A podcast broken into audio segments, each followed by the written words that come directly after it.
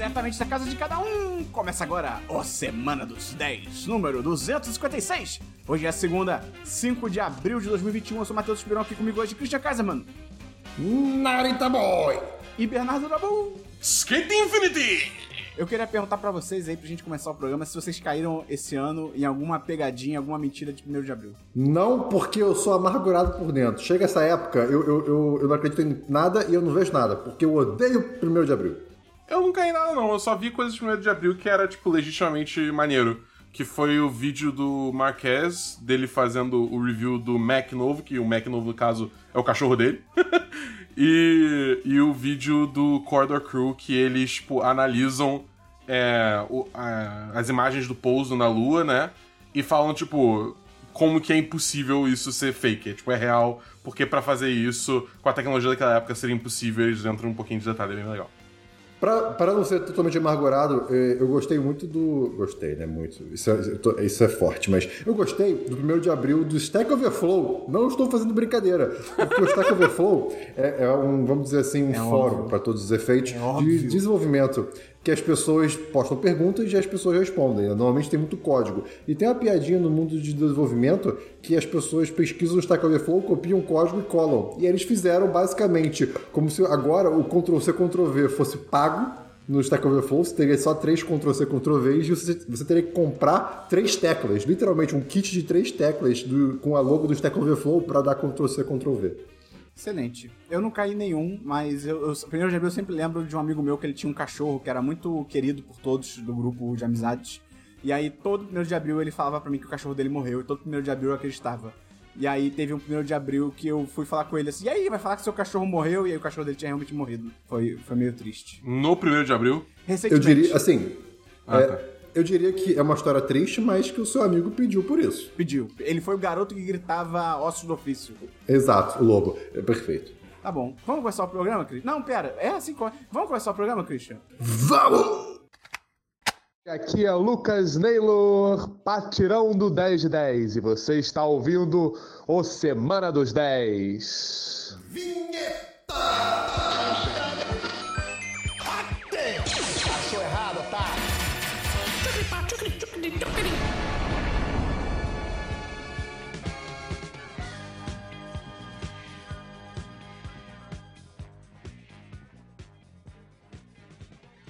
Vamos começar então pelo DLC da semana passada, que a gente explica rapidamente o que é isso pra quem tá chegando agora. Você que tá chegando agora, o programa O DLC da semana passada é a sessão do programa que a gente comenta assuntos que já foram comentados anteriormente em outros programas 10/10.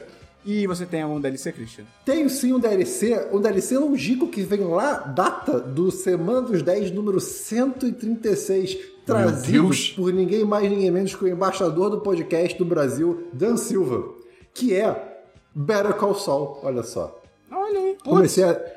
Comecei a assistir Better Call Saul porque minha namorada estava assistindo Better Call Saul, então, obviamente, eu não comecei do 1º episódio, nem da 1ª temporada, nem da 2ª, comecei da 3ª, vi os episódios, vi o final, depois fui pra 4ª, vi o começo, vi o final, não vi o meio, depois fui pra 5ª, vi o começo, não vi o final. Mas eu vi Breaking Bad antes, então, cara, pra mim foi uma extensão, foi um spin-off, eu vi episódios soltos do mundo, do universo de Breaking Bad. Pra você foi, tipo, 7 spin-offs diferentes, né? Porque você viu tudo quebrado. Foi incrível. E eu admito que eu nunca tinha ficado curioso em ver Better Call Saul, porque, sei lá, eu achava que não ia...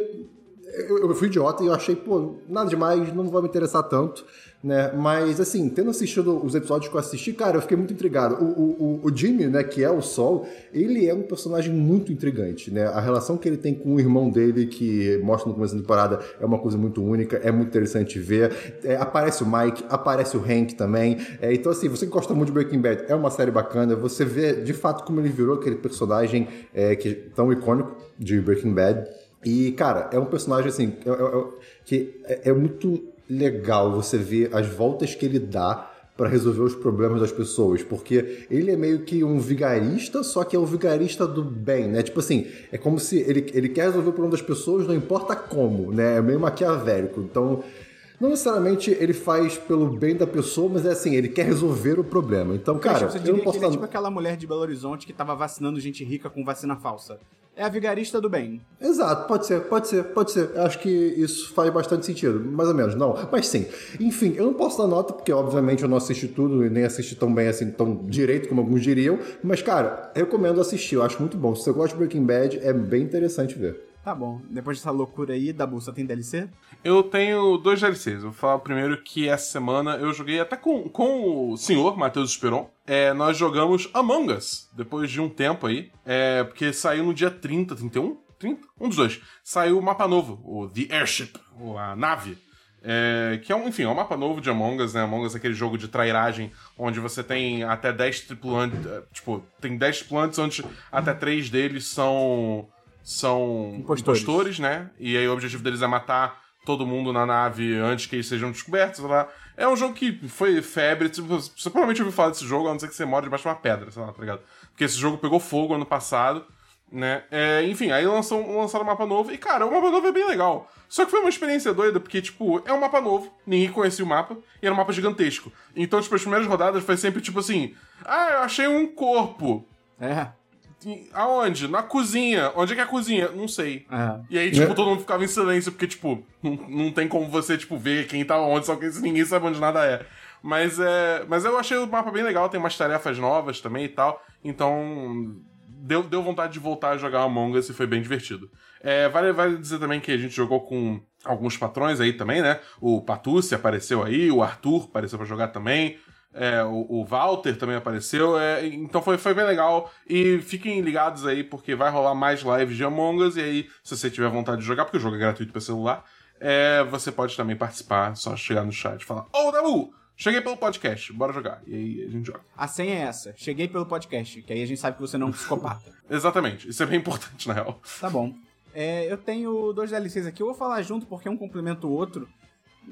No caminho aí de assistir o grande clássico moderno aí do drama internacional focado nos Estados Unidos, Godzilla vs. Kong, eu revi os outros 2 filmes anteriores, porque a minha esposa não tinha assistido ainda. Nossa! 2 ou 3? Não, o primeiro Godzilla ela tinha visto, a gente viu até junto. Passou na sessão da tarde, um dia desse. Mas a gente ela não tinha visto, né, o Kong, Ilha da Caveira, e não tinha visto Godzilla 2, Rei dos Monstros, a gente reviu. Cara, são 2.35. Na verdade, o Kong é um 2.5 e o Godzilla é um 3.5. Só que aí na ditadura do Christian, junta tudo, vira tudo um 3.5. Na minha ditadura? Na sua ditadura. Mas a ditadura do Christian. Mas assim, claro. O do Kong, eu acho um filme meio... Eu acho que ele começa muito bem, aquele lance do avião que cai na ilha e os caras na Segunda Guerra Mundial. Acho muito irado esse começo. Só que ele meio que abandona esse plot por um bom tempo. E os efeitos especiais são bem caidinhos, cara. Aquele King Kong desse filme, ele é mó bonecão bizarro de CG. É muito... E ele é pequeno. E no Godzilla 2 Rei dos Monstros eu gosto mais. Eu acho que é um filme... Eu acho a ação dele mais maneira e tal. A história dos humanos é sempre uma merda. Não tem como fugir, tá ligado? É sempre ruim. Mas a ação é muito maneira mesmo. Tem umas cenas que a gente ficou, tipo... Eu revendo e ela vendo pela primeira vez, a gente ficou, tipo... Caraca, que bizarro! Então, 35. As lutas, especialmente do Godzilla contra o Ghidorah, são muito boas. É irado. Vale a pena. Então, mas foi isso. Só esses 2 DLCs. Christian, tem mais algum DLC? Não tem um DLC, Esperão. Tem DLC, Dabu? Eu assisti essa semana, ou melhor, eu terminei a primeira temporada de Jujutsu Kaisen, que é o um animezinho. Sim! É um animezinho de porradinha. Cara, a gente já falou bastante aqui, eu só vou reforçar que agora acabou a temporada. Você pode... talvez você estivesse esperando pra assistir tudo de uma vez. Aí você agora tá liberado pra assistir, porque realmente é bem maneiro, é bem divertido. Cara, não presta muita atenção nas mecânicas e regras e níveis de poder do universo, porque honestamente foda-se. Ninguém tá ali pra isso. Entendeu? Você tá ali pra ver lutinha maneira e disso tem muito. O Dabu fala pra não prestar atenção no sentido de que eles explicam, tá? Então se você tiver interesse, você pode tentar entender. Mas não faz diferença, sabe? Eles tentam justificar cada poder de cada pessoa, o que é legal, eu acho isso bacana, mas é mais complexo do que eu imaginaria. Então, assim, vai muito longe. Exatamente. Tem uma hora que eles só esgurmitam coisa em você e você fica tipo, cara, eu só quero a próxima luta, entendeu? E assim, a luta do último episódio do Itadori com a Nobara, puta que pariu, eu fico vendo a cena específica lá, direto, porque ela é muito boa mesmo. Adorei então, a Nobara ter relevância nessa última luta, e uma baita relevância, isso foi ótimo, porque até então eu acho que era mais o Itadori e o outro rapaz que eu não sei o nome, então, que bom. Shimigueiro, o nome do cara, acho. Claro. Mas enfim, cara, excelente, excelente. Eu dou 4-5 só porque realmente tem essas gomitadas e isso aí é meio nada a ver. Mas de resto, eu acho que tipo Jujutsu Kaisen merece um 4-5 poderoso. 4 de 5 pra Jujutsu Kaisen, 10 de 10 pra a música de saída da primeira temporada. Com certeza. Eu dou 2 de 5 pra essa temporada, não gostei muito não. Vamos então pra filmes, Christian? Vamos para filmes. Eu assisti um filme que saiu dia 3 de março na Netflix chamado Moxie! Exclamação! Então é Moxie! Né? É um filme dirigido pela Amy Poehler, que é a mãe de Mean Girls, a mãe de Meninas Malvadas. E, cara, é um filme... Ela é a protagonista de Parks and Recreation. Deixa eu dar uma credencial melhor pra ela aí, Christian, pelo amor de Deus. Ela também participou por, tipo, inúmeras temporadas no Saturday Night Live. Ah, sim, ela participou, ela também fez de Wine Country, ela participou de Inside Out, não, ela Christian, daqui a pouco ela fala assim, ela é de daquele comercial lá de anti-acne. Saturday Night Live também. Pô, mas Garotas Malvadas que isso? Não, mas ela é um papel muito pequeno nesse filme, Christian. Ah, tá, mas é porque acho que muita gente ia conhecer por isso. Desculpa, Tá bom. Eu até vi que ela apareceu em Russian Doll e Tenacious D. Uau, tá bom. Enfim, eu não sei, eu não lembro dela, mas enfim. Cara, Moxie é um filme sobre uma... É um filme de coming of age, né, americano, sobre uma garota chamada Vivian, de 16 anos, né, que vai para a escola de Rockport. E inspirada, digamos assim, pela mãe dela, que é uma mulher forte e independente e mora sozinha, né? Tipo, não tem um pai presente. E uma nova, digamos, colega de turma, ela é inspirada a criar, de maneira secreta, uma zine, né? Uma revista para combater o sexismo que ela tá vendo que tá acontecendo na escola dela. Né? Então ela acaba criando meio que um clube feminista não secreto, mas que ninguém sabe quem é a tal da Moxie, né? Porque ela assina tudo como Moxie. É Bridgerton, então, assim, é tipo Bridgerton. É tipo Bridgerton, não sei, não vi a série, confia em mim. Ah, ok, então, a ideia é mais ou menos essa do começo, né? Que a Lucy, que é essa nova garota, né? Que é uma menina negra, toda, digamos assim, consciente das lutas de classe, de minorias, ela começa a contestar o que ela vê na escola, né? O começo do filme é basicamente uma aula de literatura que está acontecendo e as pessoas estão conversando sobre The Great Gatsby, né? Que é um livro, em tese, clássico da literatura americana, mas ela começa a falar, cara, por que a gente continua lendo livros sobre homens ricos brancos que só estão sofrendo por falta de mulher, sabe? E aí, é meio que daí que começa o filme e, cara... salvo engano, essa cena é a cena da Netflix, tipo, quando você bota o cursorzinho em cima e aí vem o trailer... É essa cena, justamente essa cena. Ah, ok. Então, pra todos os efeitos, cara, é um filme bacana. Eu chamo ele de filme mediano, porque ele não é tão bom, nem ruim. Eu acho que é um filme legal. O público dele, com certeza, não sou eu. Eu acho que é um público muito mais jovem e somente mulheres, claro. Né? Então, assim, eu nem posso falar muito sobre isso, mas eu acho que é um ótimo filme pra você ver, tipo, pra pessoas verem com a família e começar discussões. Ele não se aprofunda tanto em assuntos, mas ele começa as discussões. Então, eu acho que ele é bom nesse sentido. É como se fosse um Garotas Malvadas atual, só que com... Positivo. Só que mais positivo, exatamente. Né? E puta que pariu, que raiva do Mitchell, aquele escroto. Enfim, cara, eu dou 3 de 5. Moxie, gostei. Bom filme de assistir. Só letra. Então, é isto. A-M-O-X-I-E! Exclamação. Beleza. Dabu, tem filme? Eu tenho o filme que a gente viu. O Christian viu também? Acho que não. Eu não sei. Fala aí, Dabu. Você viu o... Fala aí, Dabu. Você não tem nenhum outro filme? Eu tenho, mas fala aí, depois eu falo. Tá, tudo bem. Então essa semana eu e o Matheus Esperão vimos separadamente, mas a gente viu. Eu vi agora há pouco. Godzilla vs. Kong. Ah, não vi. Cara. Cara. Ah, não. É ruim? Não. Cara. Eu vou adiantar a nota. 3 de 5. 2 de 5. 3 de 5. 2 de 5. Você acha que é 2? O Luiz Esperon tá dando 2 de 5 pra luta de monstro, é foda. Cara, tipo, é aquilo, né? Eles juntaram King Kong, Godzilla. Eu tenho um bode muito grande que eu reconheço que é muito exagerado. Eu não deveria me incomodar tanto com isso. Que é eles terem trocado as escalas dos bichos, tipo... O Kong, botaram ele maior e claramente, pra mim, a pior parte pra mim é diminuir o Godzilla. Você está certíssimo. Não faz sentido, não faz sentido o Kong ser do tamanho do Godzilla. Não faz sentido. Desculpa, não, assim, eu acho que os cientistas explicam isso. Se até quiser dizer que ele, tipo, o Kong cresceu porque ele era jovem, isso aí eu até compro, ok. Mas agora, o Godzilla simplesmente ficar menor e o filme nem falar sobre isso, tipo, claramente ficar menor, tá ligado? É meio, tipo... Cara, o Godzilla luta com King Kong num porta-aviões. Tipo, no outro filme, sei lá, ele usaria um porta-aviões de palito de dente, tá ligado? Tipo, não tem lógica nenhuma. Isso é bizarro. É nível Pacific Rim mesmo, né? Que pega um cargueiro e usa como porrete. É. E tipo assim, a parte dos humanos, sempre, como eu falei até dos outros filmes, é sempre ruim. Mas eu acho que nesse é tranquilamente o mais fraco, porque assim, parece que eles nem tentam dar uma importância pro núcleo humano, então, só que ainda tá no filme, entendeu? Então ainda é um problema, porque ainda tem umas pequenas partes da trama que são com os humanos, só que, cara, não serve meio pra nada. Cara, tem um núcleo dos humanos que parece assim, tipo, quem são os atores que, tipo assim, eles não são os maiores atores do mundo, mas todo mundo, quando olhar pra cara deles, fala, tipo, caraca, é ele daquele lugar. Que aí você tem um núcleo que é a Millie Bobby Brown, porque Stranger Things, ela também tava no outro filme, mas Stranger Things... Ela não faz nada nesse, basicamente, né? Também tem isso. Ela faz muito mais coisa no outro filme. É, exatamente. Você tem... Puta, agora eu não vou lembrar o nome dos atores, mas você tem o cara de Atlanta, lá. Ah, o Paperboy. É, o Paperboy. Tá me faltando os nomes. E você tem o moleque do Deadpool 2, tá ligado? É tipo, nunca são os maiores atores, mas é só o suficiente pra você falar, caraca, eu vi esse cara naquele filme, ok, entendeu?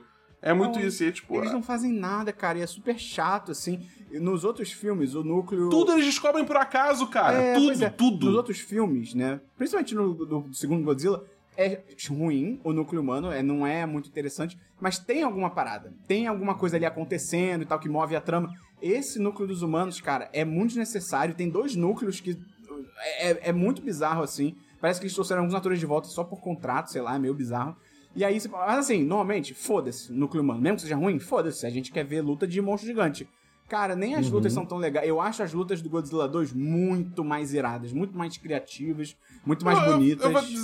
Eu vou dizer que eu gostei das lutas. Nossa. As lutas eu gostei. Achei legal as lutas de monstro e tal, isso aqui. E eu achei interessante que esse filme já deixou pronto, assim, o brinquedo do parque da Universal. Ah, é? Tem... de Orlando. Isso que você tava falando comigo. Cara, tem vários momentos que é tipo... É um simulador, tá ligado? É exatamente, cara, isso, é verdade.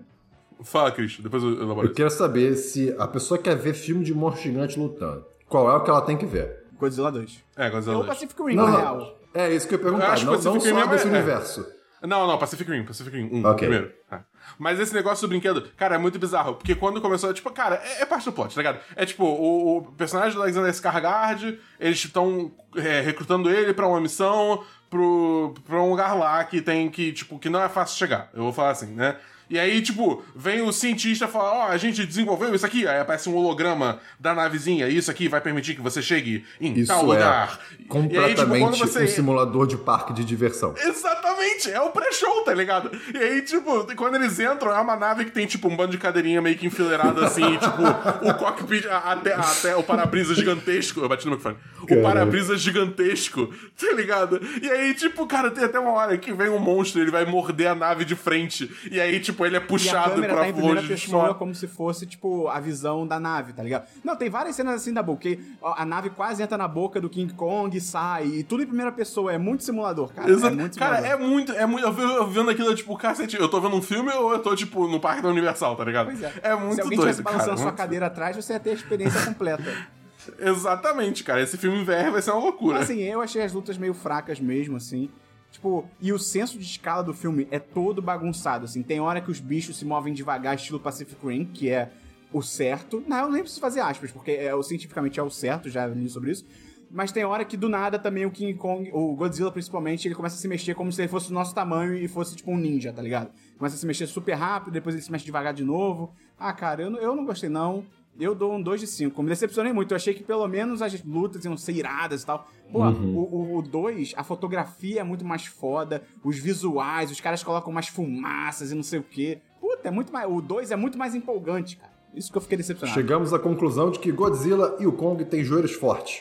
É isto. Ah, e é bobo também, o filme tem as paradas bizarras, Dabu. Pra chegar nesse lugar aí que você falou, não, porque a gente tem que ter uma nave especial, a gente vai passar por um vórtex, não sei o quê, e um dos titãs tem que guiar a gente. Aí chega lá numa parte ali do filme e eles voltam, tipo, normal. Não, cara, é tipo, eles eu preciso de um titã pra guiar, eles literalmente voam reto. Tá ligado? Cara, não, Dabu, não, você não vai dar 3 de 5, cara, desce a sua nota. Não. Não, porque eu gostei das lutas, cara. Eu gostei das lutas, cara. Não vou descer mesmo. Você daria um 2,5 de 5? Possível? Se o Christian deixasse, sim. Então, mas o Christian não deixa, então... Tô satisfeito. Eu achei especialmente bizarro o que eles fizeram com a cena pós-crédito, cara. Eu achei, tipo... Tem cena pós-crédito? Pra que isso, tá ligado? Eu parei de assistir, eu tô falando sério. Caralho, tem mesmo? Você não viu? Eu tô falando sério. Posso falar aqui? Não sei, é muito longa? Dá pra eu ver rapidinho? Não, é tipo, eu falo aqui, rapidinho. Tá bom. Não, mas é spoiler, a pessoa não viu. Eles confirmaram as tartarugas ninjas, cara. Não, sabe... A gente não tá primeiro de abril. A gente tá no dia 2, não tem o que você tá fazendo. Tem cena pós-créditos ou não? Atrasadinho. Tem cena pós-créditos? Não tem. Ah, vai-te a merda, Dabu. Tá bom, então. Tem mais algum filme, não, né? Não, só esse filme. Eu tenho só mais 2 filmes aqui. Tem um filme que eu vi há umas 2 semanas e eu esqueci completamente de falar sobre ele. Eu dei uma de Christian. Que é o Educação Americana, Fraude e Privilégio. É um documentário da Netflix. Cacete. E ele me interessou primeiramente porque é o mesmo diretor daquele documentário do Festival Fire, da Netflix, que é muito bom. Ah, ok. Muito maneiro aquele documentário. Recomendo. Você também que nunca viu, procura Fire com Y, F-Y-R-E, na Netflix, você vai achar. É sobre, eu não sei se vocês lembram dessa notícia, aquele escândalo que rolou nos Estados Unidos da compra de vagas nas faculdades. Que tinha até ator famoso comprando vaga pros filhos e tal. É, tinha a atriz que fazia Três é Demais. Ah, também, Full House. É isso, eu esqueci o nome da atriz, mas é Lori Loughlin, alguma coisa assim. É, tinha umas celebridades e tal. E aí, cara, é muito interessante, porque a história é interessante, porque a galera que comprava essas vagas pros filhos, todo mundo usava um mesmo intermediador, que é meio que, entre aspas, o protagonista do documentário. É esse cara que tinha contato nas universidades, ele fazia... Era aquele papo de, tipo, aquela vibe do assalto esmola, que você... O cara tá pedindo dinheiro e você não sabe você sabe que é um assalto, mas ele só tá pedindo dinheiro, ele não tá te assaltando. É essa vibe de, tipo, fazer a doação... Pra um departamento, sei lá, de vela da faculdade, só que essa doação é meio que pra garantir uma vaga pra sua família, tá ligado? Mas paradas meio assim. Então é assim, muito legal o documentário. Eu achei muito interessante que, além dele fazer aquele formato clássico de documentário do Talking Heads, que é a pessoa olhando pra câmera e contando o que aconteceu, então olhando pro entrevistador e tal, ele mistura isso com dramatização. E no geral eu acho a dramatização muito tosco, mas eu acho que eles fazem muito bem porque eles tratam a dramatização realmente como um filme. Quando vira dramatização, não é tipo essa linha direta que é um foco no pé correndo, um foco naqueles documentários, aqueles documentários de crime também, que é um foco na faca e a mão da pessoa com a faca. Não, eles tratam, é atuado, só que é muito maneiro, porque eles falam que todos os áudios que eles usam são literalmente transcritos de áudios das investigações, então é atuado, mas ainda assim tá usando fontes reais, pelo menos em tese, né? Pra você ter uma ideia, Dabu... Não é baseado em fatos reais, são fatos reais. Exatamente. E pra você ter uma ideia, Dabu, como é a atuação, sabe quem faz um dos pais que tá colocando na dramatização, né? Que tá colocando a filha na faculdade e tal? O Hayward, do WandaVision. Caralho! Ele tá lá, do nada ele apareceu de barba. Ou seja, ele sempre faz papel de babaca. Sempre faz papel de babaca. Então, eu dou 4/5, Educação Americana, Fraude e Privilégio. É bem legal, cara. Acho que pra quem gosta do documentário, acho que vale a pena. Você tem filme, Christian? Isso, eu confesso que pelo título eu tava esperando outra coisa. O que você tava esperando? Mas, porque assim, o sistema americano, ele é muito mais baseado em escolas públicas do que aqui no Brasil, que existe muito uma mistura de escola pública e privada, né? Mas o financiamento que cada escola pública ganha depende muito... dos impostos, das pessoas que moram na região daquela escola, e aí, isso cria uma quantidade, uma disparidade absurda de financiamento de escola para escola, o que começa a criar todas essas diferenças em educação no sistema americano e tal, o quê? Aí, quando você falou isso, eu achei que ia abordar um pouco mais pra esse lado, mas... Não. Você tem mais algum filme, Christian? Não. Eu tenho meio filme, mas eu vou trazer depois. Tá bom. Eu tenho... Depois em outro podcast. Sim, claro. Ah, tá. Não, porque eu não sei, você é maluco, você pode trazer sessão de diversos. Eu tenho só um outro filme aqui. Eu vi Bad Trip, não tem tradução, é da Netflix, mas não tem tradução em português, Bad Trip. Traduz aí, Dabu. É uma viagem ruim. Ou pode ser a própria Bad Trip mesmo, porque se for relacionada a drogas, meio que pode ser só, Bad Trip mesmo. É aquele filme então é Bad Trip mesmo. É aquele filme do Eric André com o Lil Rel Howery. Esse nome você não vai lembrar, mas se você viu Corra, é aquele amigo do protagonista que chega com o carro da polícia e tal. É aquele cara. É aquele cara com o Eric André, eles são os dois protagonistas. Tem a Tiffany Haddish também, ela faz um papel coadjuvante e tal, ela é ótima. Aí qual é esse filme? Eu não sei se vocês estão ligados nesse filme. Ele tem uma história, que qual é a história? O Eric André e o Lil Rel, eles são amigos e tal, há muitos anos, não sei o quê. Então, mas eles são meio estagnados na vida, e um dia o Eric André, no trabalho dele, recebe uma visita de uma colega dele da escola, que ele era apaixonado. E aí ela só tá naquele momento, ela fala, tô voltando pra Nova York. Ele decide ir pra Nova York atrás dela, e eles fazem um road trip. Por isso que o nome é Bad Trip e tal, não sei o quê. Só que qual é o lance? Tem essa trama, só que as situações do filme são reais. Eu não gosto dessa palavra porque acho tipo, que ela tira Hermes e Renato. Não, cara. Hermes e Renato tudo é roteirizado. É tipo... É meio Borat. É tipo Borat, exatamente, Dabu. Só que as situações são Borat e é o Eric André, então você já pode esperar coisas que acontecem, tá ligado? Já sei que eu não vou passar longe disso. Você não pode assistir esse filme não, Dabu. Mas assim, então, tem momentos que são roteirizados, especialmente entre eles dois, mas, cara, qualquer momento, assim, eles param num bar... Estão conversando sobre o plot, roteirizado, mas aí, sei lá, o Eric André começa a ficar bêbado e sobe no lugar e quebra a garrafa na cabeça, começa a mijar no chão, coisas assim. A reação de todo mundo em volta é legítima, as pessoas não sabem que estão num filme, tá ligado? É meio aquele filme do Jackass também, aquele do avô, meio Borat e tal. Jackass, isso, não é Hermes e Renato, desculpa, isso. Jackass. Fala, Bum. Eu me pergunto, tipo assim, não tem ninguém que reconhece o Eric André? Não, cara, ele não é tão famoso e bem ou mal, é meio que o caminho deles pra chegar em Nova York de carro. Então, assim, eles param em muita cidade... Eles saem da onde? Cara, não lembro. Eu acho que é Flórida. Então, tá, assim, eles passam por Carolina do Norte, Carolina do Sul, interior da Flórida. Então, assim, o Eric André já não é muito famoso, eles vão em cidades muito pequenas. Tipo, bar de cowboy numa cidade pequena. Tipo, a galera não vai saber quem ele é, tá ligado? Então, cara, é assim, dito isso, o filme é muito engraçado. Cara, é muito... Ai, bom. Ufa. É assim, óbvio. Esse foi o 1º de abril do Esperão. Foi. Assim, óbvio, você tem que gostar de filme bobo e tal, não é um drama iraniano, mas, cara, se você gosta do Eric André ou de humor bem idiota, assim, é muito engraçado, porque tem umas situações, cara, que você fica com pena das pessoas, tá ligado?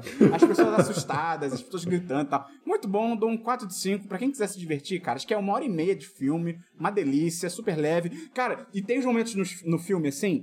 que são umas coisas que se os caras tivessem roteirizado, não seria tão bom. Tipo, só um levíssimo spoiler, assim, o Eric André tá decidindo se ele vai ou não, aí ele senta no banco do lado de um cara aleatório, um cara mais velho aleatório, ele conta a história e o cara mais velho começa a olhar pra ele, tipo, não, cara, você tem que seguir o seu sonho, você tem que ir atrás dela, porque você daqui a 30 anos, você vai olhar essa situação e você vai... E ele faz pausas dramáticas, tipo, e você vai pensar... Eu deveria ter corrido atrás daquela garota. E é tudo, assim, nem improvisado, é tipo, é um cara na rua, tá ligado? Natural, natural, cara, né? Cara, muito maneiro. E aí, no fim, no créditos tem, tipo, eles contando pras pessoas que elas estão no filme, é mó divertido. Bad Trip. Pô, se tu tivesse nessa situação, tu ia falar pro cara, não ia, né? É, só que logo depois o Eric André sai do banco e é atropelado por um carro. Ele sobe num carro e começa a cantar. É muito bom. Pra quem gosta, Bad Trip, tá na Netflix. Vamos então pro Jabá, que é dizer que se você quiser ajudar a gente, você pode divulgar esse podcast, mandar pra uma amiga, pra um amigo, traga alguém pro mundo do podcast, a pessoa vai lembrar de você pra sempre. Você também pode entrar lá na apoia.se/1010 ou no picpay.me/1010. A partir de R$10 por mês você entra no chat dos patrões, que é um lugar maravilhoso pra você conhecer a nossa comunidade, você interagir diretamente com a gente. Tem mais o que, Dabu? Tem grupo de WandaVision, não, de WandaVision já foi, grupo da Marvel, grupo de Star Wars... O grupo do Big Brother também é super legal. E, além disso, como é que a pessoa pode ajudar se ela quiser, Dabu, aqui na Twitch? Cara, se você tem Amazon Prime, né? Amazon Prime. E isso quer dizer que você tem Amazon Prime Video, né, e tal. Mas também quer dizer que você tem Prime Gaming, que é basicamente o serviço pago da Twitch, que é onde a gente faz as nossas lives do podcast. E você tendo Prime Gaming, você tem um sub de graça, que é basicamente uma inscrição no canal de graça, que você ajuda a gente a continuar fazendo esse conteúdo, né? Dar um apoio financeiro com a gente, sem nenhum custo adicional à sua pessoa. Exatamente. Se você tá curioso, quer saber como é que faz, é só aparecer em uma das lives que eu faço todo dia de semana, a partir das 6 horas, que eu ajudo você a fazer a sua inscrição no canal. Show!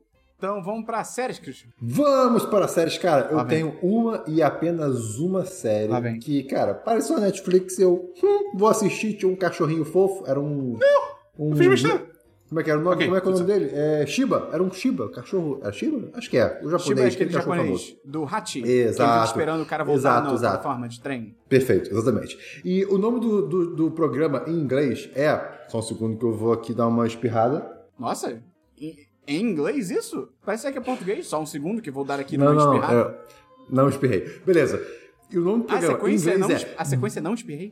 E o nome é Japanese Style Originator. Ou originador do estilo japonês. Não sei. Enfim, algo assim, né? Meu Deus do céu. E, cara, é um reality show.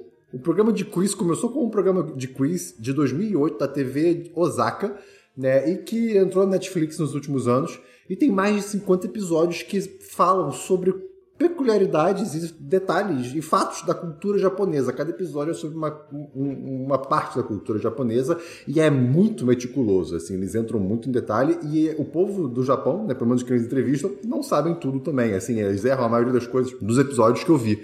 Né? O primeiro episódio, por exemplo, é sobre tempurá, né? E os episódios são assim, de 40 minutos a 2 horas, dependendo do assunto que eles estão falando. Vários são sobre comida, mas nem todos são sobre comida, porque em cultura japonesa não é só sobre comida, né? Embora a culinária japonesa seja um patrimônio intangível da humanidade, né? Pelo Unesco e tal, mas assim... É mesmo? É, pior que é. É muito interessante. Legal. Mas o primeiro episódio é sobre tempurá. Para quem não sabe, tempurá é comida frita, né? Vegetais comida... ai, meu Deus do céu! Frutos do mar, né? Normalmente. Ou outras coisas fritadas e fritas. E você come. Né? Só que tem toda uma arte em volta disso. Né? Inclusive, tempurá não é japonês. Veio de Portugal para o Japão em algum momento no passado. Muito interessante. E segundo episódio sobre jardins, terceiro episódio sobre tofu. Cara, tem mais de, assim, de 70 episódios na Netflix. Não tem todos eles, mas eles botam vários, tem vários e vários. Né? Se você tem interesse em cultura japonesa, eu acho que é uma ótima série pra você botar e ver de fato. Se você quiser botar no fundo também e fazer outra coisa, eu acho que você pode, não vou te julgar, porque é muito grande. Então, assim, você vai pegar umas coisas interessantes também. Agora, como é um programa literalmente assim japonês para TV japonesa, ele tem todo aquele formato que a gente não está tão acostumado aqui, né? Era um quiz, depois virou meio que o pessoal que responde as perguntas comentando a parte mais documentário, de certo modo, né? Que eles entrevistam chefes, os chefes mostram como é que funciona e tal. Então é muito legal, mas... Tem um problema, tem apenas um problema assim que me incomodou muito, muito, muito, que é o seguinte, é japonês, eu não entendo japonês, preciso de legenda, tem legenda, né, beleza, sem problema, mas nos primeiros 3 episódios a legenda fica na sua grande parte no topo da tela e todo o cenário, praticamente todo o cenário é branco. E você mal consegue ler a legenda. E também tem texto eu japonês. Sei como é isso. Calma. E também tem texto japonês, porque esses programas realmente têm alguns overlays, né? Tem uns textos pra cima, assim, com letras em japonês, que atrapalham também a legenda, né? E eu tô vendo na televisão. Então, assim, eu não sei se tem como mudar a cor da legenda no aplicativo da Netflix e tal. Pra finalizar, antes do Dabu falar, que ele tá muito animado, sai dia 31 de abril... Não, mas é sobre a legenda, eu vou te ajudar com a legenda. Só pra terminar. Dia 31 de abril, acaba, sai na Netflix, a Netflix tá avisando isso, então se você tiver interesse, cara, vai ver esse primeiro episódio sobre temporada, eu acho que é muito divertido, muito legal se você tem interesse no Japão. Fala, Dabu. Eu tive esse problema com a legenda também quando eu tava assistindo semana passada A Voz Silenciosa, né, aquele filme... Lá do garoto que praticava bullying com a garota surda, né? Porque você precisava... Não vou fazer piada sobre esse filme, então. Não, E é um excelente filme, assistam. Mas eu tava tendo problema com a legenda justamente por isso, porque a legenda era branca e o filme tem um tom muito claro. Aí eu fui pesquisar e parece que, tipo assim, é meio escroto porque você tem que entrar na sua conta no browser. Né? Pode ser pelo celular ou pode ser pelo Chrome. Mas você tem que entrar pelo browser, não tem como fazer isso pela TV nem nada, é uma merda. Mas você pode ir nas configurações de conta e lá dentro você tem como, tipo, customizar tudo da legenda. É tipo borda, fundo, cor da legenda, você pode fazer tudo. Irado. Aí basicamente o que eu fiz eu tipo, botei tarja preta atrás, acabou. É isso. Irado. E agora tudo que eu assisto na Netflix é isso. Clássica também, né, com borda preta já ajuda, melhor que a branca. Mas eu vou tentar. Eu gosto do branco, mas assim, vai de cada um. Literalmente você costuma do jeito que você quiser, tá ligado? Tá bom, perfeito. É isso. Cara, eu vou dar 4 de 5. É muito grande, assim, eu não vou ver todos os episódios, mas é muito interessante. 4 de 5 para o Japanese Style Originator. Tá bom. Dabu, tem série? Eu tenho uma série. Esperão, Christian, eu fiz uma promessa um tempo atrás aqui. Ouvinte, eu fiz uma promessa um tempo atrás aqui. Ah, não. O Matheus Patucci trouxe para o nosso conhecimento... Tá começando bem. Um anime de skate. Ah, meu Deus. Ah, sim! Chamado Skate Infinity. E eu fiquei devendo esse anime pra vocês. Eu passei um bom tempo sem ver, mas agora, finalmente... Eu parei pra assistir. Saíram 11 episódios até agora. E, cara, que anime maravilhoso, cara. Tá bom. Que anime bom. É muito divertido. Vamos deixar claro aqui as coisas logo. Quem é que faz esse anime? É o Estúdio Bones. Ah, claro. Que isso quer dizer? É o mesmo pessoal que fez Full Metal Alchemist. É o mesmo pessoal que fez Mob Psycho. É o mesmo pessoal que faz My Hero Academia. Eu gosto muito do Estúdio Bones. Eles mandam muito bem as animações. Elas são muito lindas. Mas enfim, cara, basicamente a história é sobre um moleque meio canadense, meio japonês que depois que o pai dele morre, ele se muda com a mãe de volta pro Japão, pra morar lá. E ele, tipo, snowboardava pra cacete. Ele andava muito de snowboard. Só que aí, desde que o pai morreu, ele parou de andar de snowboard. E aí ele meio que reacende essa paixão, só que no caso, com skate. Entendeu? Ele conhece um moleque que apresenta skate pra ele. Ele começa a andar de skate, aí, tipo, foda pra caralho. Só que, tipo, o anime, ele apresenta todo um submundo de skate que parece um bagulho, tipo, de Velozes e Furiosos, tá ligado? Onde as pessoas têm personas e tem todo um ponto de encontro, onde tem corridas que eles chamam de beef ou tretas, entendeu? Que aí vocês têm que resolver as tretas ali na pista. É muito doido, cara. É muito doido. É todo um universo próprio ali que é muito irado. E as corridas são naturalmente muito bem animadas, sei lá o quê, e tipo, emocionantes. Tem um personagem que é literalmente, tipo, a persona dele é um toreador, que ele tem um skate com chifres, e aí ele fica, tipo, claro, dançando em cima da porra do skate. É maravilhoso, cara, é muito bom. E eu acho incrível como tem dois protagonistas, né, o Reki e o Langa, a tensão sexual ali é absurda, só que é daquele jeito anime que é tipo, eles só são muito amigos, só que eles são amigos que ficam andando de skate um do lado do outro, olhando intensamente pros olhos, entendeu? De um do outro, entendeu? É muito vibe Haikyuu, só que tipo, elevado amigo, entendeu? Cara, tem uma cena que ele tá tipo, teve treta entre eles dois, e aí ele vai falar pra mãe pedir conselho, e aí a mãe acha que ele tá falando de uma garota que ele tá afim. É nesse nível a parada, entendeu? Okay. Eu posso fazer aqui um comentário? Eu sou contra anime de esporte. Já falei isso aqui, né? Porque o Dabu trouxe Haikyuu algumas vezes. Sou contra. Mas o meu amor por conteúdo de skate é mais forte do que o meu ódio por animes de esporte. Então eu preciso assistir isso. Eu preciso. Cara, porque, é maravilhoso. Em outra vida, eu segui os passos de Tony Hawk, sabe? Eu admiro muito. Assistam Mind in the Gap. Ótimo filme. Cara, é excelente. Sério mesmo. É muito bom. No caso, o Skate Infinity, eu não vi Mind the Gap ainda. Tem 11 até agora. Deve ter, não, acho que é novo. 24. É novo, tá rolando ainda. Ah, legal. É, rapaz. Cara, isso é uma coisa... Eu já falei aqui sobre binge-watching, né? De assistir tudo seguido. Eu não sou muito fã, nada contra quem faz, não. Mas eu aprecio muito quando eu preciso esperar uma semana. Eu fico ansioso, eu sofro. Claro que eu sofro, porque eu queria ver tudo. Mas eu mastigo cada episódio deliciosamente. Então, assim, eu gosto do que tá acontecendo. Eu acho que tem séries e séries, né? Eu acho que, tipo, por exemplo, WandaVision foi uma que se beneficiou muito desse esquema de lançar semanalmente. Porque teve todo o Zeitgeist, né? De todo mundo teorizando o que ia acontecer, só que acho que se você assistisse, tipo, metralhadora, tudo um seguido do outro, acho que não teria o mesmo impacto, entendeu, que teve. Eu acho que, inclusive, se fosse assim, cultural, ia ser bem fraco. Eu acho que WandaVision, se tivesse sido assim, saído tudo de uma vez, acho que muita gente não ia nem ver, porque quem assistisse primeiro ao último episódio já ia falar que é uma merda e ia falar para as pessoas não assistirem. Sem dúvida. E eu acho que, tipo, o quê? Eu não acho que vocês iam concordar comigo, tá bom? Não, mas eu acho, porque, tipo assim, eu acho que o final é a coisa... Eu adorei isso, ai. Não, mas é que o final de WandaVision, né, é a parte menos impressionante. Você acordou quando eu falei que é uma merda. Então, tipo, tem pessoas extremistas que nem você que vão ficar falando por aí que é uma merda, e isso vai acabar convencendo as pessoas não verem. Gente, não é uma merda, tá? É porque senão o Rodrigo Cordeiro, nosso patrão e amigo às vezes, né, pelo menos do meu lado, ele ouve quando eu falo essas coisas brincando, ele acha que é verdade, ele é que nem a criança. Alguém tem que falar pra ele que não existe Papai Noel. Ele fica nervoso. O final vira um filme da Marvel. Isso. Enfim, obrigado. Tá bom. Qual nota você dá por enquanto, Dabu? Cara, por enquanto eu dou um brabíssimo 10-10. Bom. Tá incrível. Tá maravilhoso. Eu tenho uma série só essa semana. Dabu, vem comigo, Dabu. Eu quero você comigo nessa jornada. Não, você não, Cristian. Dabu. Tá bom. Não, você pelo tema, mas o Dabu, eu vou pegar ele aqui numa fisgada aqui muito boa. Dabu, eu vi... nessas últimas 2 semanas, uma série chamada Resident Alien. Eu quero muito ver, eu quero muito ver. Fisguei. Já puxei. Agora eu vou fisgar o Christian na história. O Alan Tudyk, que é esse ator... Fala do Alan Tudyk aí, Dabu, rapidinho. Cara, o Alan Tudyk, ele é um ator que basicamente trabalha com comédias, mas ele é incrível, ele é uma pessoa muito engraçada, ele tem um timing cômico excelente, e eu adoro tudo que ele faz. É tipo, simples assim, tá ligado? Tá bom. O Alan Tudyk, ele faz, Christian, um alien que cai na Terra. Ele tá passando com a nave dele, por motivos que você vai descobrir. E aí ele cai na Terra, ele fica preso na Terra numa cidadezinha do Novo México, mas é uma cidade, tipo, nas montanhas, é uma cidade meio, né, fria e tal. E aí, pra ele ficar ali, enquanto ele tentar achar a nave dele e depois consertar algumas peças, ele assume a identidade de um humano. Só que ele acaba assumindo, sem querer, a identidade do médico da cidade.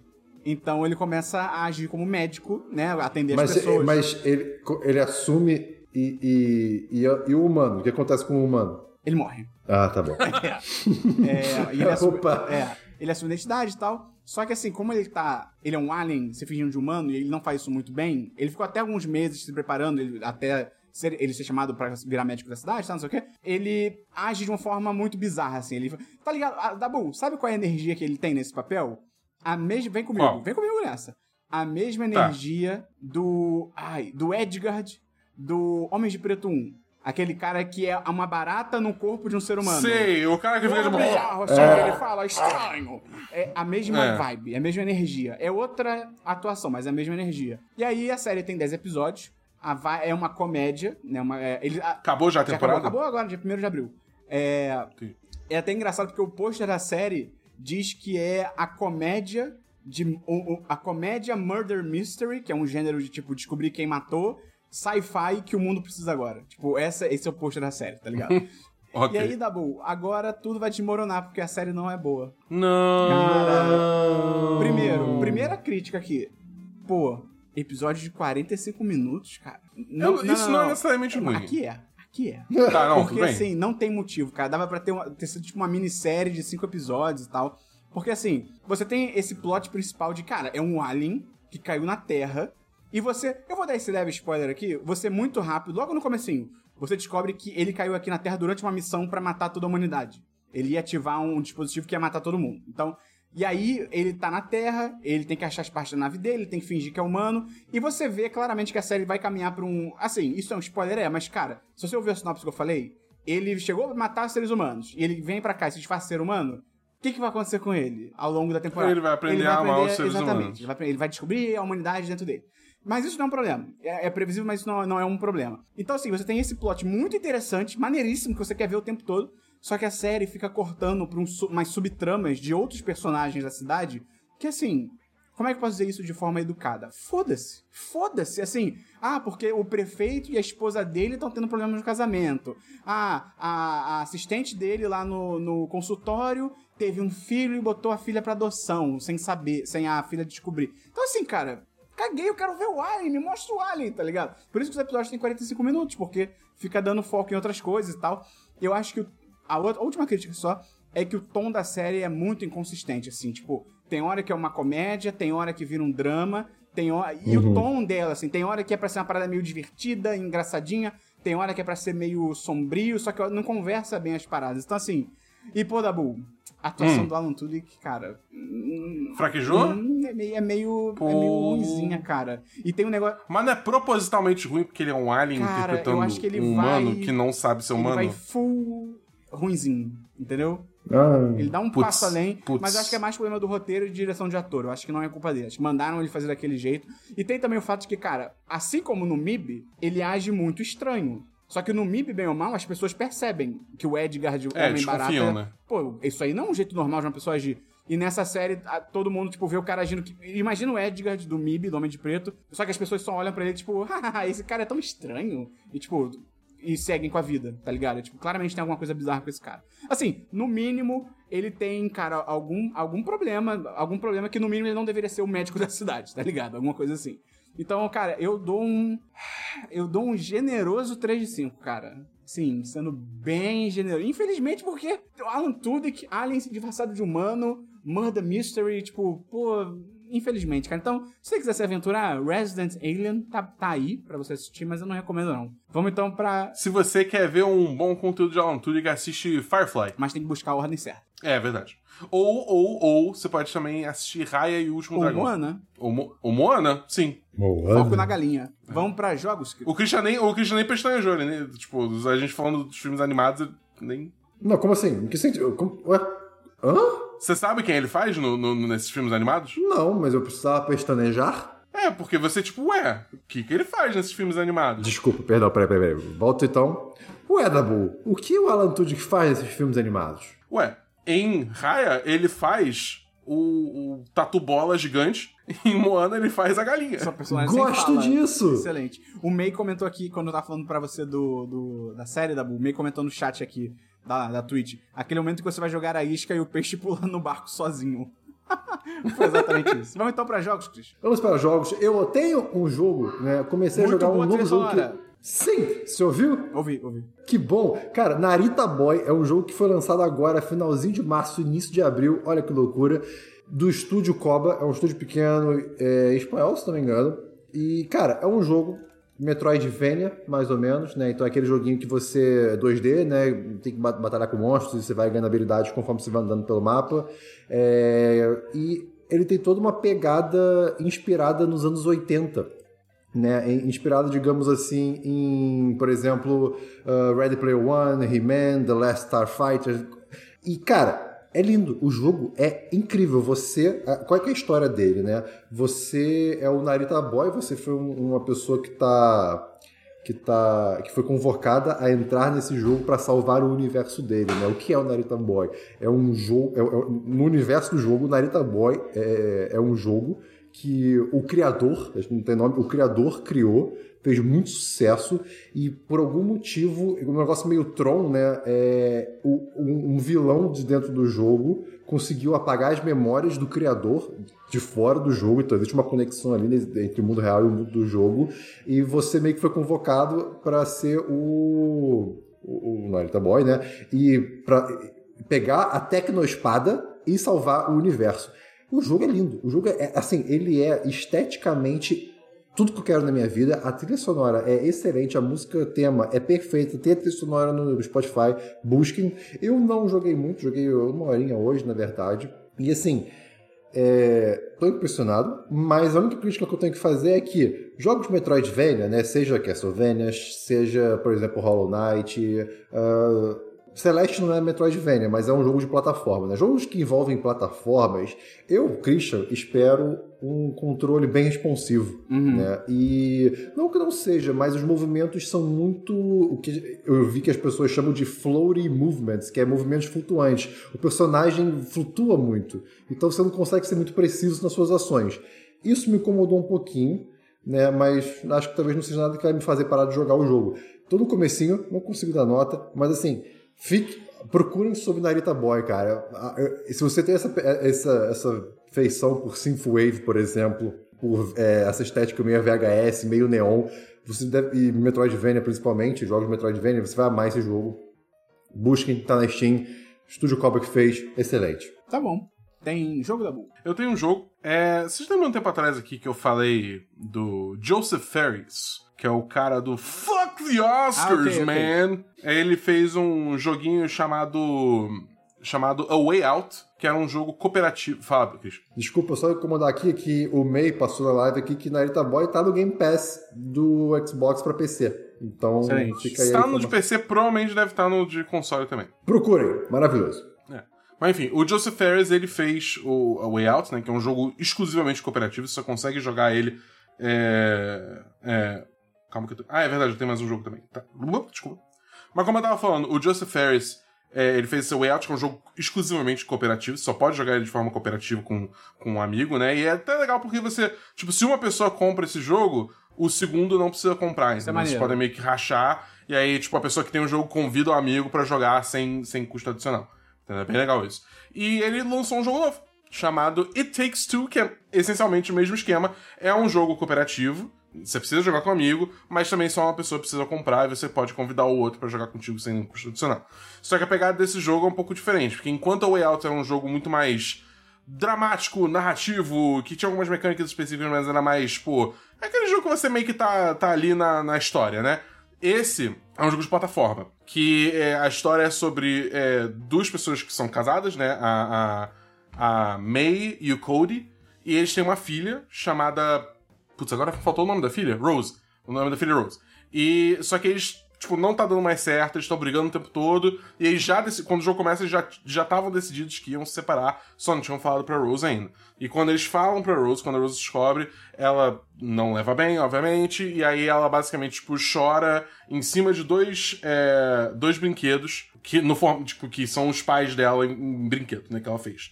E aí isso, tipo, causa uma maluquice que os pais dela viram aqueles brinquedos e eles, tipo, têm a assistência de um livro que fala, chamado Doutor Hakim, que o trabalho do Doutor Hakim é, através de desafios, fazer eles redescobrirem um amor um pelo outro. E aí você tem, tipo, vários desafios que você tem que passar e tal, isso aqui. E, cara, que jogo excelente, cara. Excelente. Eu tô jogando com o Fábio, né, é patrão do 1010 também. A gente jogou o Way Out junto, agora a gente tá jogando esse junto também. E, cara, é só diversidade de coisa pra fazer nesse jogo é muito doida. Porque, tipo, ele é um jogo, assim, meio linear, né? Tem alguns momentos que você tá meio que como se fosse um hubzinho, que você tem direções diferentes, você pode seguir, sabe o quê? Mas, no geral, ele é um jogo linear. E o tempo todo, o jogo tá apresentando, tipo, coisas novas pra você fazer. Tudo meio que gira em torno de plataforma, mas às vezes ele dá a louca. Tipo, tem hora que você tá jogando como se fosse, tipo, Diablo, com uma câmera meio de cima, onde você tem poderes mágicos. Tem hora que vocês estão apostando corrida. Tem horas que onde você está lutando como se fosse Street Fighter. Tem fase de água que você tem que ficar nadando, tem fase que você tem que pilotar avião. É tipo, é impressionante a diversidade de coisas que você faz ao longo da história desse jogo. A gente não terminou ainda. Cara, a gente deve estar jogando já umas 11 horas por aí, e a gente ainda não terminou. Ainda falta mais um pouco pra terminar. A gente tem uma ideia boa de que, tipo, estamos chegando perto do fim, mas ainda falta um pouco, então deve fechar em umas 14 horas, vai, por aí. Então tem bastante conteúdo até. E dependendo de qual personagem você é, você faz coisas diferentes, né? Então, tipo, se bobear, talvez você consiga arrancar uma segunda jogada invertendo os personagens, né? E, cara, muito, muito, muito, muito, muito bom. Muito bom. Que jogo excepcional, cara. Eu recomendo forte. Eu nem terminei ainda, mas eu já, assim, o final tem que ser muito ruim pra tirar meu 10 de 10 desse jogo, né? Então fica aí a recomendação. Ele custa R$200. Eita, essa é a única parte meio salgada. Mas assim, eu imagino que, sabe, R$200.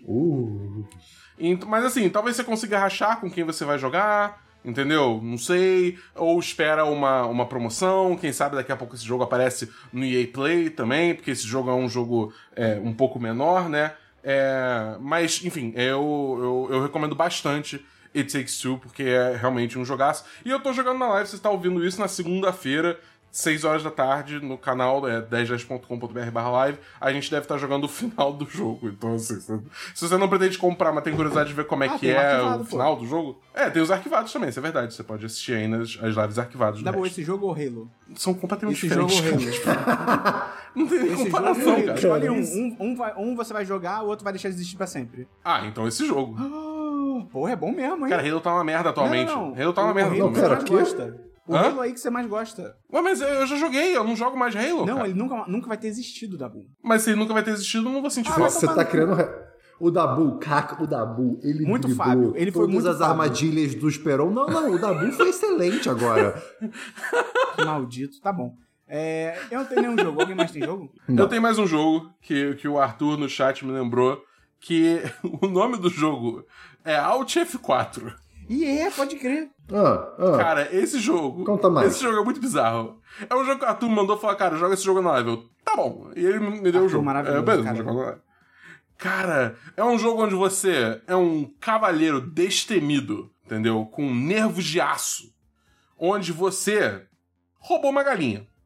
Tá. E aí é seu dever levar a galinha pra casa, eu acho. Só que qual que é o problema? O caminho, ele é complicado, Christian. Porque o caminho tem, tipo, literalmente todo tipo de armadilha que você pode pensar. E se você morrer a qualquer momento, você volta pro início. É tipo aqueles jogos que são feitos pra ser difícil e te sacanear. Que você tem que começar a decorar. Assim, tem desafio... Você lembra Cat Mario? Sei. Então, é isso. Pra pessoa que tá ouvindo, tipo assim... Tem desafios na fase que você só descobre morrendo. Assim, não é tipo, você vai olhar e saber como... Não. Você tem que se fuder pra você decorar onde é... É pra sacanear. É pra sacanear. Mas... É a proposta. E assim, jogar em live é divertido, porque, tipo, fica todo mundo rindo das merdas que eu faço, tá ligado? E o jogo tem um sistema muito escroto de checkpoint, que, tipo assim, você pega um checkpoint, beleza, você morrer, você volta ali. Mas, tipo, se você morrer de novo, você volta do início. O checkpoint só dura um revive. É muito... Cara, esse jogo é muito escroto, Mas, assim, foi divertido jogar um pouquinho na live, talvez eu jogue um pouquinho mais, mas tá chegando naquele ponto que eu tô chegando longe o suficiente pra eu começar a levar... o jogo a sério. E aí não tá sendo mais divertido, só tá sendo estressante. Tá bom. Entendeu? O que, o que é bom conteúdo pra live, mas não é bom conteúdo pra minha sanidade mental, tá bom, entendeu? Quando você jogou esse jogo na live, logo depois eu fui ver vídeos de gameplay no YouTube, né? Pra ver como é que, o que vinha depois e tal. Você não tá nem na metade ainda. Ah, não, imaginei que eu não tava nem na metade. Ficando pior. É. Você diria que o Dabu vai dar Alt F4? Vai. Eu dei Alt F4. Deu. Excelente. Então tá bom. Vamos pra diversos, Christian. Tenho aqui um diversos, cara. Eu ouvi essa semana um episódio de um podcast, de uma série de podcasts chamada Spectacle. Uma história não roteirizada sobre reality shows, sobre a TV de reality, né? E, cara, eu assisti o último episódio que lançou, né? Agora dia 31 de março de 2021, que foi o episódio 9, obviamente, sobre nada mais, nada menos do que The Great British Bake Off. Óbvio, não. É óbvio. Né? Mas até quando acaba, ele consegue trazer essa porra de volta. Exato, mas eu não vou falar sobre o The Great British Bake Off, porque eu não preciso, todo mundo já sabe que tem que assistir, é maravilhoso. Mas eu vou falar sobre o Spectacle, né? Que tá sendo essa série de podcasts contando de 30 minutos, 40 minutos, contando histórias de reality shows que moldaram a indústria de programas de TV, principalmente de reality show, né? Eles começam no primeiro episódio falando sobre American Family, que pra muita gente hoje em dia não conhece, mas foi digamos assim, era pra ser uma série documentário de 2 episódios lá de 1970 de uma família, acompanhava o dia a dia de uma família, e acabou sendo, na verdade, uma visão muito íntima de como é dessa família, né, e aconteceram coisas dramáticas, como no meio da gravação o casal queria se divorciar e um dos filhos se revelou ser gay. Então, assim, pra 1970 foi uma loucura. E isso meio que moldou como que os reality shows, assim, todos que a gente conhece, foram feitos no futuro, né?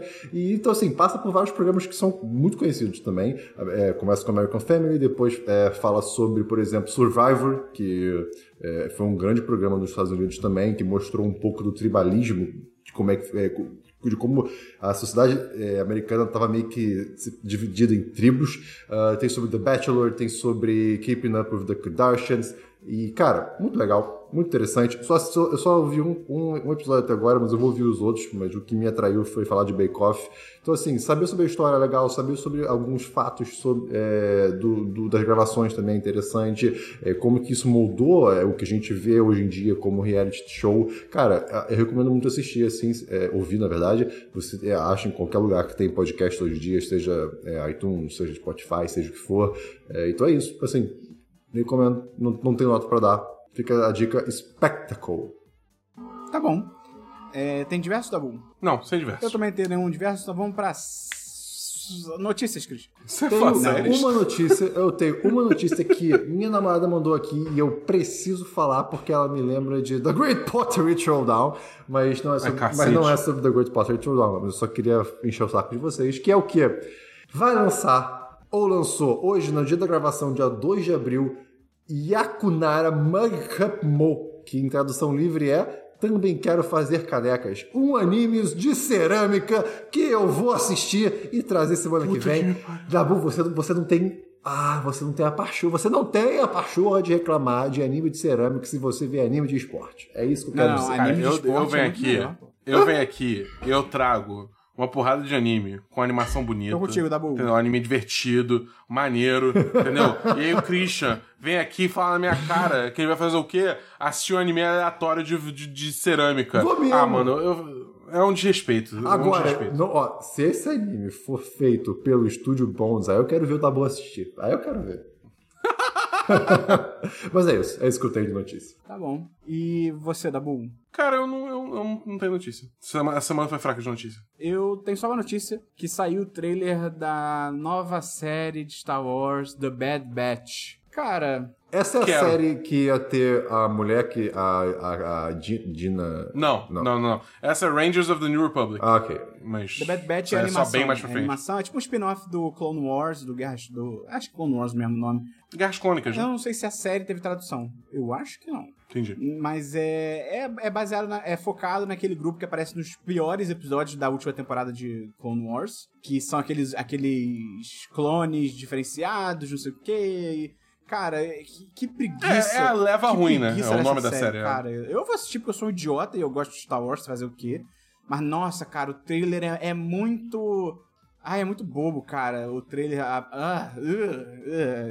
Eu sei lá, eu tô... É tipo assim, a vibe é muito Esquadrão Suicida Star Wars, tá ligado? E você piorou ainda mais a série pra mim. Não, tipo, tá, não o filme, não o primeiro filme. Mas, tipo, eu tô investido, cara. É Star Wars, tá ligado? É sempre bom assistir Star Wars. Não. A não ser que sejam os filmes principais da franquia, porque é uma merda. Star Wars tá começando a ficar mais ruim do que é bom, cara. É assustador isso. Ah, mais ou menos, porque a gente teve duas temporadas excelentes de Mandaloriano, né? Mas é somente natural quando você começa a fazer mais coisa sobre, né? A chance de dar ruim é maior. É igual a Netflix, no começo só tinha uma série, ótima. Depois começou a fazer um bando de coisa e ficou ruim. Mas eu acho que faz sentido, né? É verdade. E acabou que essa uma série ótima tinha uma porra de um pedófilo. É, não, é, então, assim, é, pois é. Que merda. É, um psicopata também, mas enfim. É, tá bom, então é isso que a gente tem de notícia, é isso que a gente tem de podcast hoje. Obrigado você que escutou aí com a gente, participou junto aí na Twitch também. Próximo podcast, sexta-feira, na Twitch também, por volta aí das 6, 5, 7 horas, talvez 2, a gente vai ver. E Dabu, se você quiser ver eu jogando joguinhos também nos outros dias de semana, é só chegar lá, 6 horas da tarde, que eu vou estar jogando. Segunda-feira eu vou estar jogando It Takes Two. Também lançou a versão Final Cut do Disco Elysium, que é um jogo narrativo que parece que é muito bom e tem tradução em português, então eu vou estar jogando o jogo em português na live, se você tiver curiosidade pra ver qual é. Entendeu? Você acha que tá jogando alguma coisa, esse é um jogo que vai te durar muito tempo de live? Porque me parece um jogo grande. Eu acho que vai. É gigante. Eu acho que vai. Tá bom. Obrigado pela resposta. De nada. Então, muito obrigado a você que ouviu a gente até aqui. Acesse 1010.com.br. Vira patrão se você quiser. Se você não quiser, também pode virar. A gente se vê no podcast número 257. É 257, Peron? 257. A Harry fez 5 com a coisinha. Porque tem live, então também. Sexta-feira a gente vai ter live, etc. Essas coisas todas. Foi um prazer e até a próxima. Tchau! Ó, o Esperão tá dando tchau, o Dabu também. Não, o Dabu não tá dando tchau. Agora deu tchau. E é isso. Foi um prazer. Abraços e... Valeu, galera! Tchau! Tô pensativo aqui. Acho que eu não tenho nada pra falar, não. É, não. É... Às vezes, quando você não tem o que falar, embora eu esteja falando, é melhor não falar nada. Fica essa lição aí pro final do programa. Um beijo. Você ouviu uma edição fonohouse.com.